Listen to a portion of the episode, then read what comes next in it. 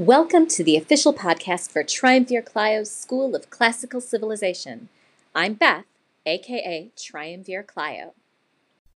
Hello again, welcome back. I hope you're well. I'm reminding myself to breathe. I'm writing and recording this Memorial Day weekend, but by the time it drops, I hope to have hugged my best friend for the first time in nearly 18 months. Or, you know, one of them because best friend is a category, not an individual. Her birthday's in February, and we were so busy last year that we planned to get together in March. And, well, you know what happened in March of 2020. so, while we've seen each other a few times since then, it's always been at a distance. But we're both vaccinated, and my birthday is coming up. So, we're planning on getting together for real this time and actually hugging each other. Yeah. Anyway, Today, we continue working our way through the Bibliotheca. We are up to book five, sorry, chapter five of book one. It's written in front of me and I still read it wrong. and this one actually stays pretty much on topic. It is about Demeter and Persephone, and any tangents it includes are still related to the story that we read in the Homeric hymn to Demeter. It's not nearly as fleshed out as that lovely poem, but it's the same basic story nonetheless. I'm working from the Frazer transla- translation, which is most likely what you'll find via Google. There are a couple of links to it in the show notes. And yes, I actually use both of these sites. I initially read on theoi.com because I find that it has a better visual flow for me to just read. Uh, but when I write these episodes, I use the Perseus site because it's easier to read the footnotes that way. And who knows what random thing might be in the footnotes that merits discussion. As a reminder before we start, Pluto was one of the Greek names for Hades. Since Hades is both a god and a place, the name gets confusing.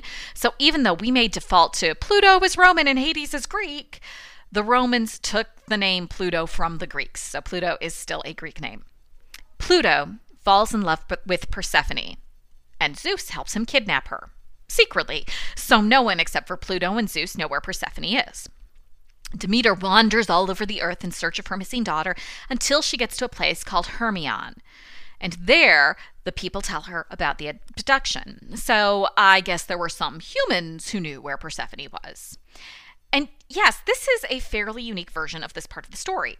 The only other telling that talks about Hermion used the Bibliotheca as a source. So why Hermion?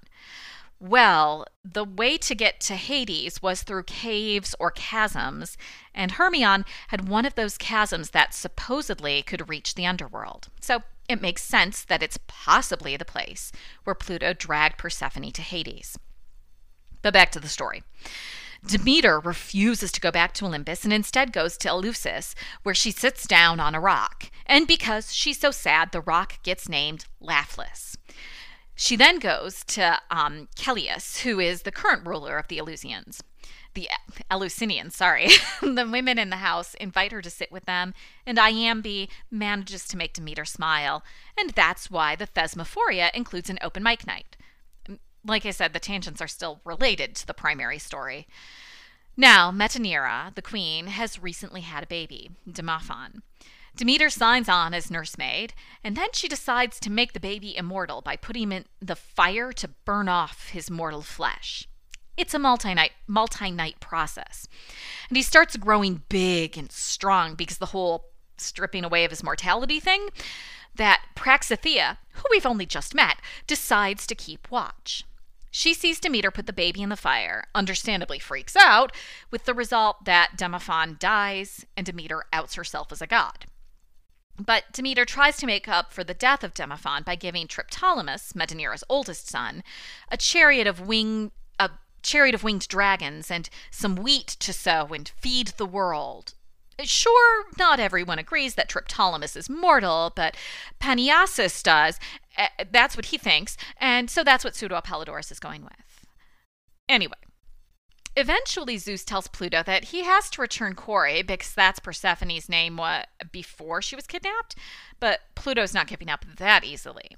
He gives her a pomegranate seed to eat so that she'll be forever tied to the underworld. She doesn't know the consequences, so she eats it. And Ascalaphus, the son of Acheron and Gorgyra, sees and tattles, so Demeter punishes him by putting a big rock on him in Hades, which, I mean, let's face it, that is not the most creative of ancient Greek eternal torments. They came up with a lot more interesting things than just putting a big rock on you. But that's what it says. And because of that pomegranate seed, Persephone spends one third of the year with Pluto and the rest of the year on Olympus. And that's chapter five. given what we've seen in previous chapters, it feels remarkably thorough.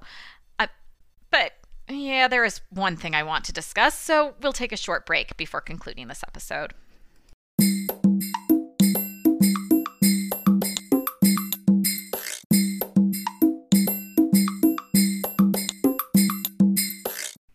I really had intended this to be a one act episode, but as I was writing about Demeter and Demophon, I started thinking, why? Why does Demeter want to make Demophon immortal? What what is her end goal? And I see two possible reasons that Demeter does the whole immortality thing, and she maybe does maybe she doesn't really know what her end goal is. Now, it could be a very elaborate thank you because the Eleusinians were so nice to her, but what what is supposed to happen to Demophon once he's immortal? It, is he going to keep living in Eleusis forever? I mean, what, like I said, what is her end goal? Because she just lost her child.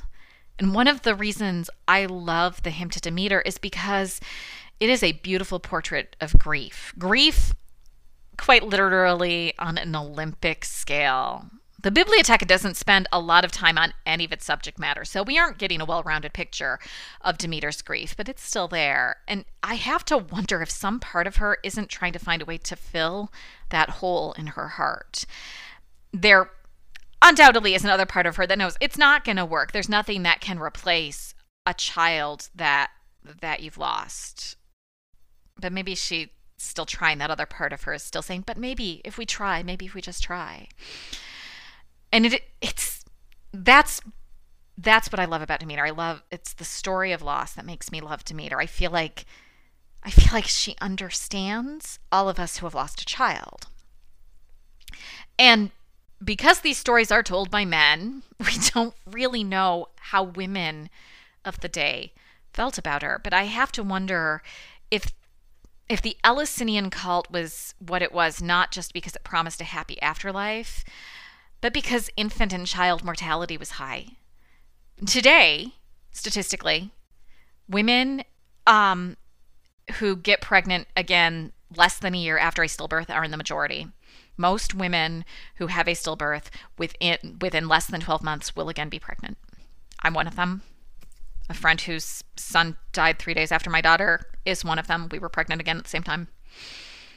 It is that is very common. And it's not because we think that a new baby will replace the one who died.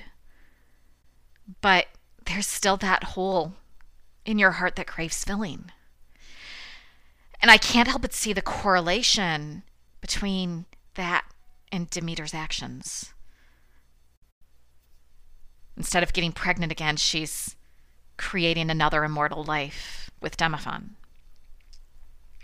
So, how many of the women in her cult were mothers? Because, given the time, chances are high that any of those women in her cult who were mothers had lost at least one child at some point before the age of five. I know it's a happy note to end on. I know. I'm sorry. But it's what I started thinking about when I got to that part of the story today. I, I, I thought about all of us who get pregnant really shortly after we lose lose a pregnancy, after we lose have a stillbirth, after a baby dies.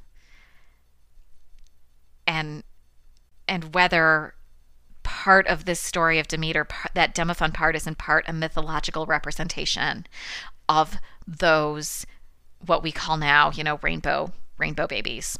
I don't like the term rainbow baby. I, that's another podcast. I feel like it puts too much pressure on the child, but yes. Anyway, um, so yeah.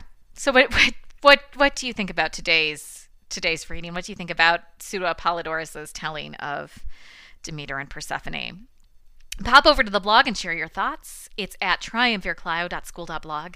The URL and maybe a link are in the show notes. The link to my Patreon is there too, should you feel so inclined. No pressure. Our next episode will be Terence's Andria or The Woman from Andros. Talk to you then. You can join the discussion of this and everything covered in this podcast by following the link in my show notes. And if you're enjoying what you've heard so far, please consider supporting the show with a monthly donation of your choosing, just like public radio.